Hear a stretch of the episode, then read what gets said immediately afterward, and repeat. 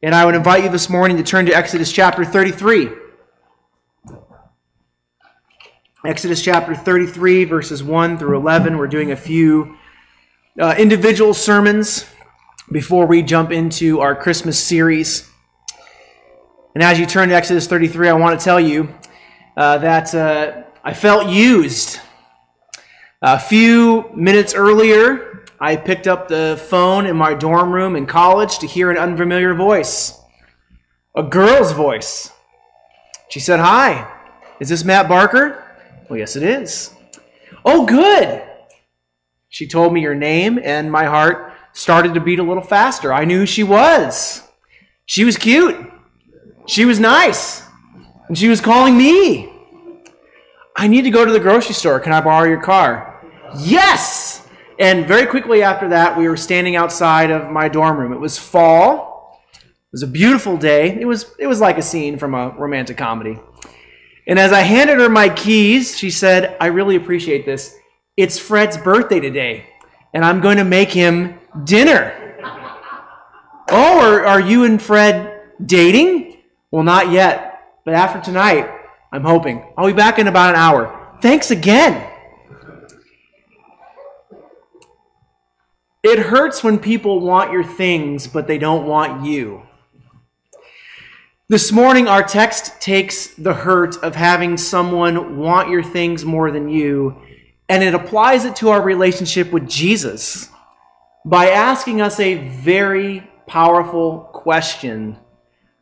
If Jesus gave you all the good things that he promised to give you, but didn't give you himself, would you take that deal?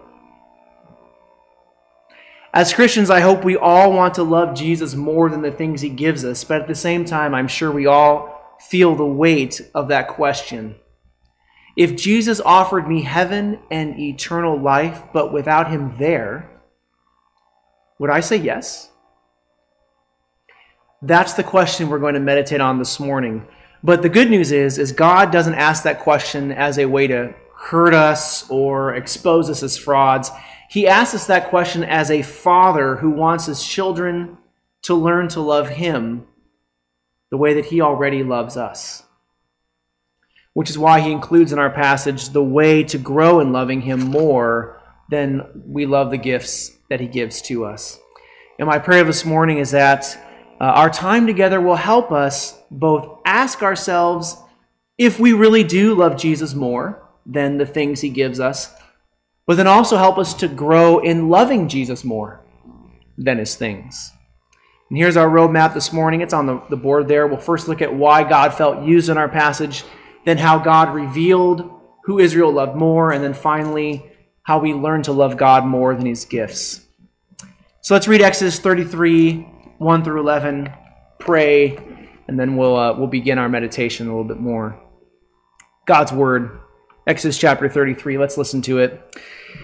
The Lord said to Moses, Depart, go up from here, you and the people whom you have brought up out of the land of Egypt to the land of which I swore to Abraham, Isaac, and Jacob, saying, To your offspring I will give it.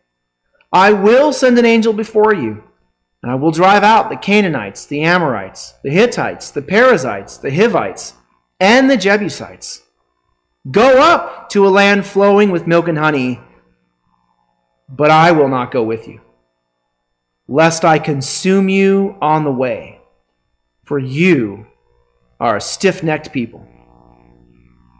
When the people heard this disastrous word, they mourned, and no one put on his ornaments.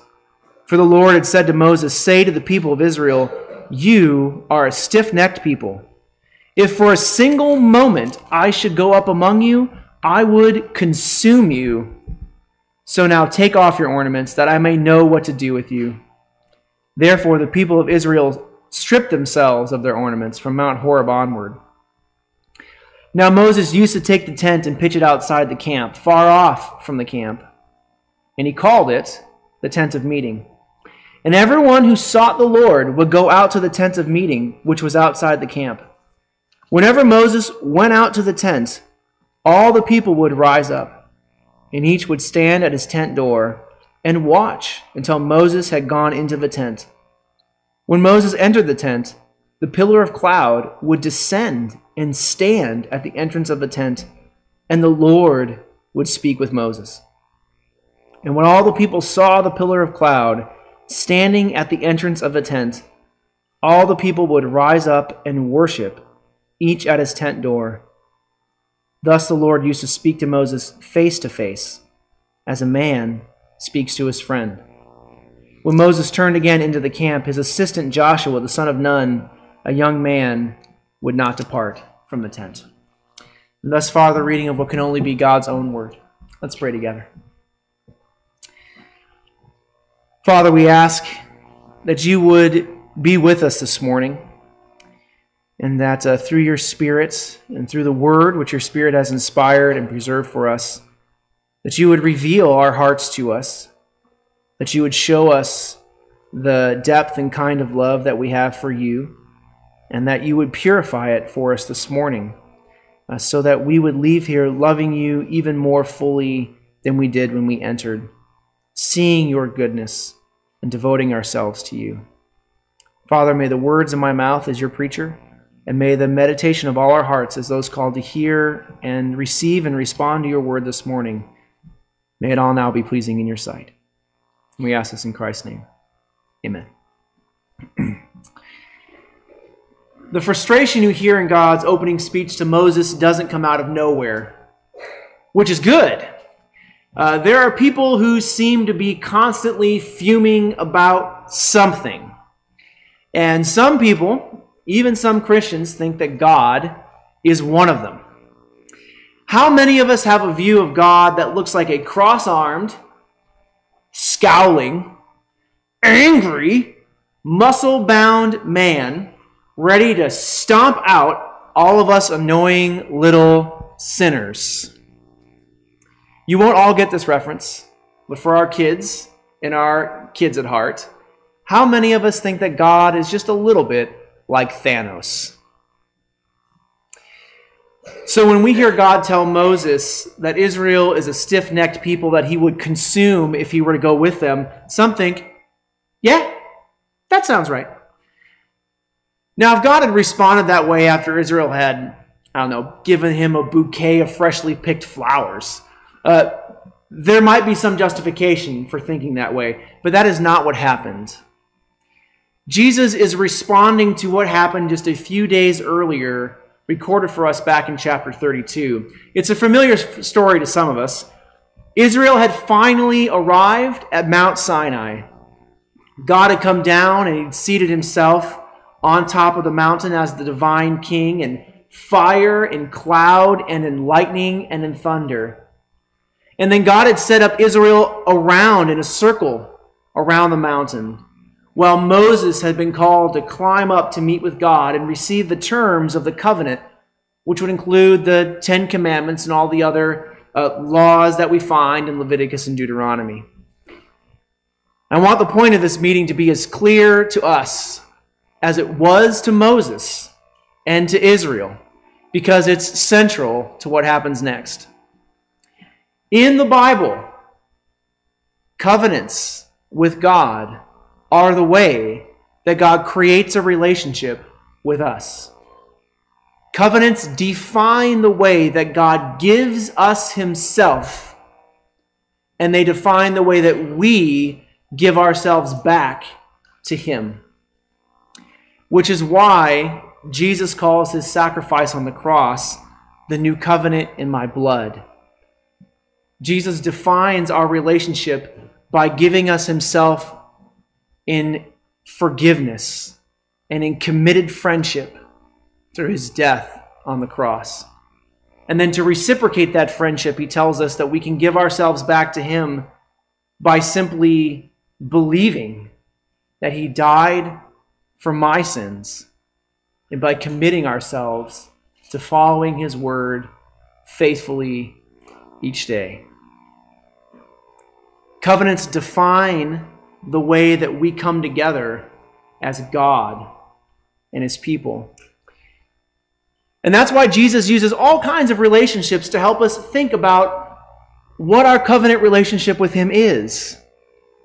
The most famous relationship he uses is probably the way a king gives himself in protection to his people and the way his people submit themselves to his rule.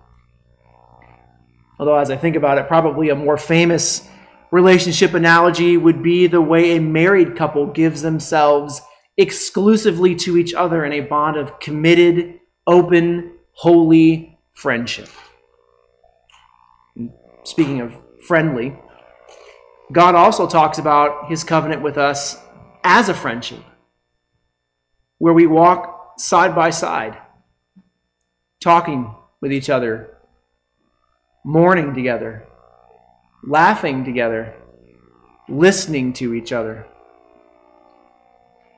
He also talks about our relationship as a family, where our Heavenly Father takes us, homeless, poor, orphaned, neglected, abused children, and adopts us as His children in order to make us co heirs with His eternally begotten Son to the riches of his love and to the eternal splendors of his kingdom. Israel knows that this is what the covenant God is establishing is all about. Which is why the beginning of chapter 32 is such a shock. You can look at it with me if you want, but I'm going to read just the first verses of chapter 32 for you. Chapter 32, verse 1. When the people saw that Moses delayed to come down from the mountain, the people gathered themselves together to Aaron and said, Up, make us gods who shall go before us. As for this Moses, the man who brought us up out of the land of Egypt, we do not know what has become of him. My friends, we're told the people saw that Moses was delayed. And kids, that means that Moses was late. Late for what? The point of Sinai is for God to give himself to Israel. They are at Sinai, surrounding the mountain where God has come down. And all the relationships that are contained in that covenant king and people, husband and wife, father and children, friend they are at that moment all being explained and defined so that they can live together in happy, holy communion. So, again, what are they late for? Late for what? Well, the answer is found in what they told Aaron to do. Up, make us gods who will go before us. And if we had read Exodus up to this point, that phrase, go before us, would be familiar to you. It is used by God to talk about the way that He goes up before His people in order to free them and give them the promised land. That phrase describes how God gives them some of the blessings of their relationship together. Which, by the way, is not the same thing as God giving them Himself. Israel wants the money. She wants the house, she wants the car, and the family business. And now she wants it now. I want it now. Pastor Matt, that sounds a lot like Jesus' parable of the prodigal son who came to the dad and said, I want the money, the car, the house, and the family business. Give me the credit card. Give me the check. Cut me the money. I don't want you. I want the things. It does sound like that.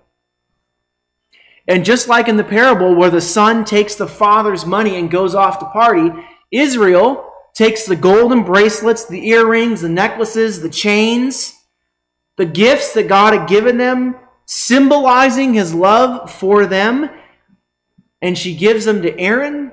And Aaron makes an idol that looks like a golden calf. And then we're told at the end of verse 6 the people sat down to eat and drink and they rose up to play.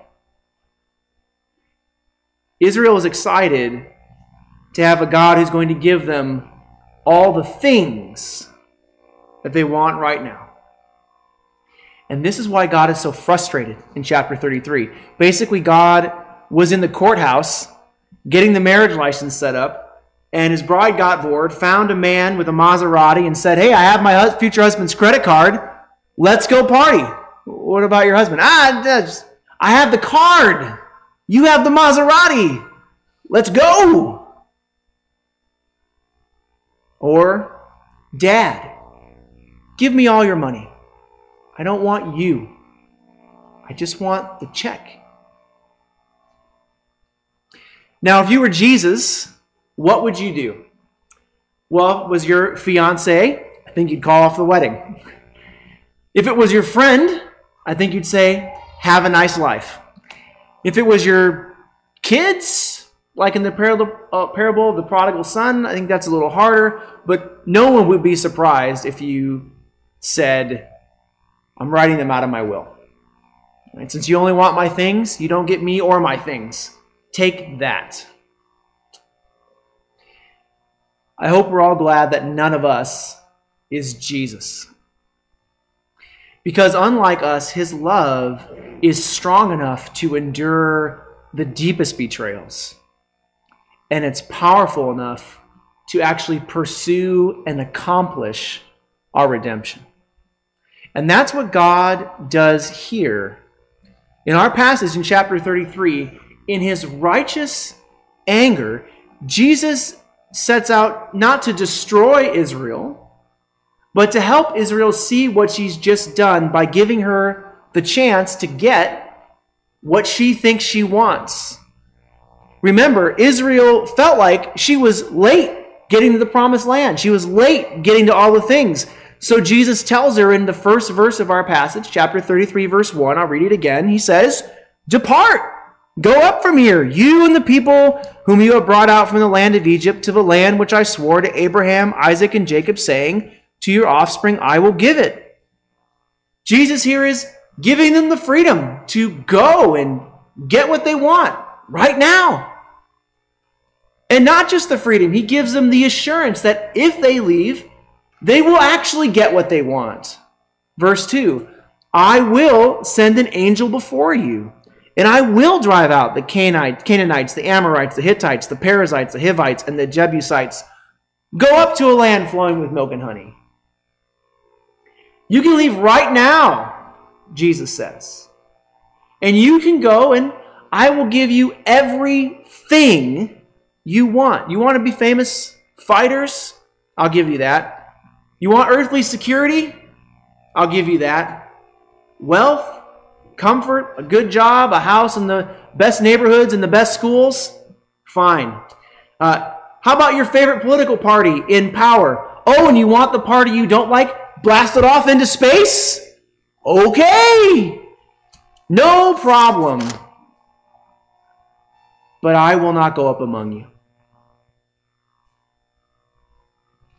Would you take everything you want, no matter how ridiculous? but leave Jesus behind? That's the implied question. Now, the reason why Jesus would stay behind is very interesting. It's not, as we so often sort of assume, this raw anger. Notice what he says in verses 3 and verse 5. He says, But I will not go up among you lest I consume you on the way, for you are a stiff necked people. That phrase, consume you on the way, is not a great translation. Literally, the text says, But I will not go with you because I don't want to end our relationship on this journey. Because you are a stubborn people. And what God is saying is, you're a people who don't quickly repent or change their minds. Is he talking about us? Not us. You're people who don't quickly repent or change your minds. And if we were to go on this journey together and you keep wanting my things more than you want me, I am going to end up canceling our relationship. But I don't want that. I don't want there to be a canceled relationship, an annulment, a divorce, a dead friendship. I want there to be a relationship. I want you. So I'll stay here. And by staying here, I'll keep all the blessings of a relationship with me open to you. If you want me as your king, and as your husband, and as your friend, or as your father, pick your analogy, you can have me, but only by choosing me over my things. So, what do you want? If you want earthly riches and peace without me, it's yours. But you have to leave me. And if you want me, you can have me, but you have to stay here and not have those things right away. What do you want? Me or my things? Given how often we see people choose their happiness over their spouses, and their comfort and their entertainment over their children, and their desire for wealth and fame over Jesus, we probably expect Israel to follow the same pattern and say, you know what? That sounds like a good deal. Let's go get it.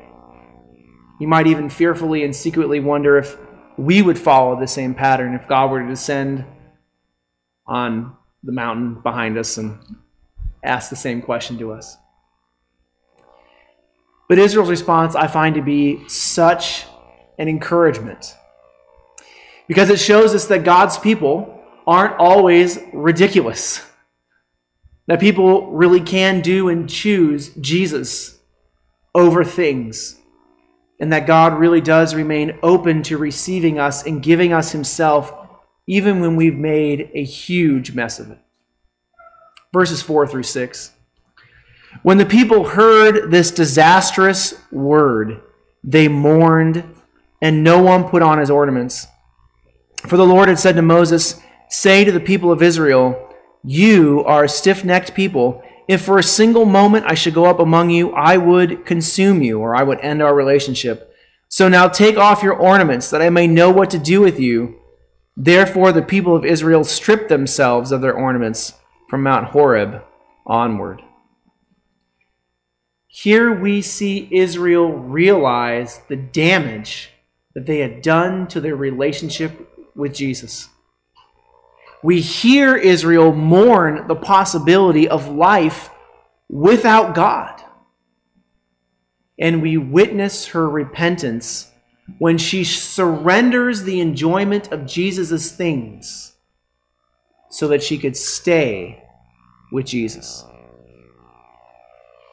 Israel makes the choice to not leave for places Jesus will not go, or keep things that put a wall between ourselves and our Savior. She says, The most important thing, the most important person in my life is Christ. And I will not lose him for all the world even for angels who are certain to go before me and give me everything I want. It's not worth it without Jesus. Now, it's important to see how Israel pursued that choice.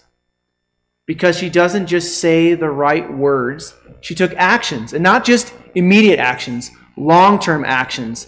And this matters to us because there are times when the choice between loving God and loving God's things. is very stark, it's very clear, like in our story. But there are also times when we are not as aware as we should be or would want to be that we're putting God's things in the place of God Himself. And the actions Israel takes here not only reveal repentance, they also help her to pursue long term repentance and to protect them from re entering into the sin. And in fact, uh, it's when this action of repentance stops that the problems restart. And that's all found in verses 7 through 11. Uh, the Bible is not written as a play or like a movie, it doesn't have stage directions, but all of you, kids, adults, it really does help to use the imaginations God has given you and try to picture in your mind what's going on, to see it. Verses 7 through 11 tell us that the tent of meeting was set far outside the main camp of Israel, which means that you'd be able to see it from wherever you were. Remember, they're circled around a mountain. So Moses put it in such a way where they could, they could all have a chance to see it. And every morning, Moses would walk through the camp to meet God there. And we're told that every day as Moses walked towards the tent, the people would open their tent doors, open up their houses, they'd step outside, and they'd watch him walk there. Not because Moses was so awesome, but because when Moses walked to the tent, God would come down and would stand at the door of the tent in a cloud of glory. I don't know what it looked like, but I sort of envision in my mind, you know, it's white cloud with light and maybe lightning. Huge, it's a pillar. And as they watched God come down, the text tells us Israel would worship. And not only that, the text also tells us that Israel would take up God's invitation to follow behind Moses and meet with him.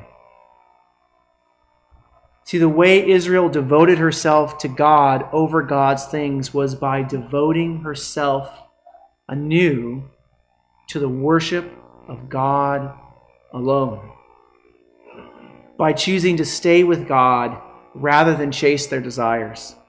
By choosing to leave their home and travel to the place where Jesus would reveal himself so that they could see his glory and remember why the giver is so much better than the gifts he gives. Israel fills her eyes with a view of God. My friends, God gives us the same invitation today. And I know, I know there is not a pillar of cloud behind me.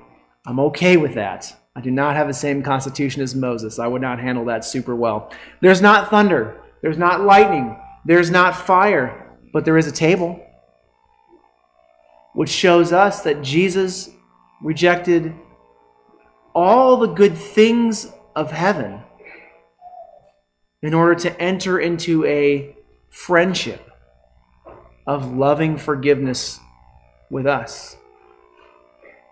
The glory of God, I think, is revealed in this table more than the pillar of cloud and fire because God's death and resurrection for sinners, for us, is revealed here.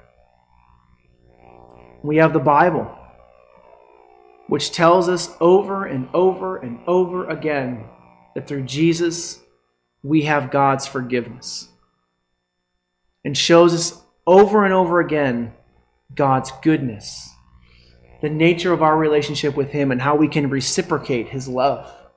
And how easy that is to do. Believe in Jesus, worship Him with His people, follow His word, repent when you fail, rinse, repeat.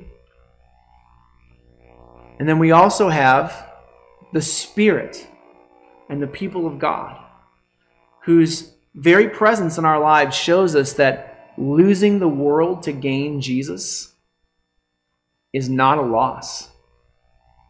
Who help us to see that if we have everything but don't have Jesus, we have nothing. But that if we have Jesus and nothing, we still have everything because we have God Himself. That's what the Spirit and the congregation of God's people testify to us each week in our worship together. And this is one of the reasons why God has us meet weekly for worship to see God and to receive Him, to offer ourselves back to Him, and to learn how to love Him the way that He loves us. So, my friends, let's ask ourselves honestly is there an area in our life where we like the gifts more than the giver? The answer is probably yes. I can think of some areas in my own life everyone's going to have them. This is not a new, our passage shows this is not a new issue in humanity. You're not the only one. But then recognize that God has provided a way to change that love.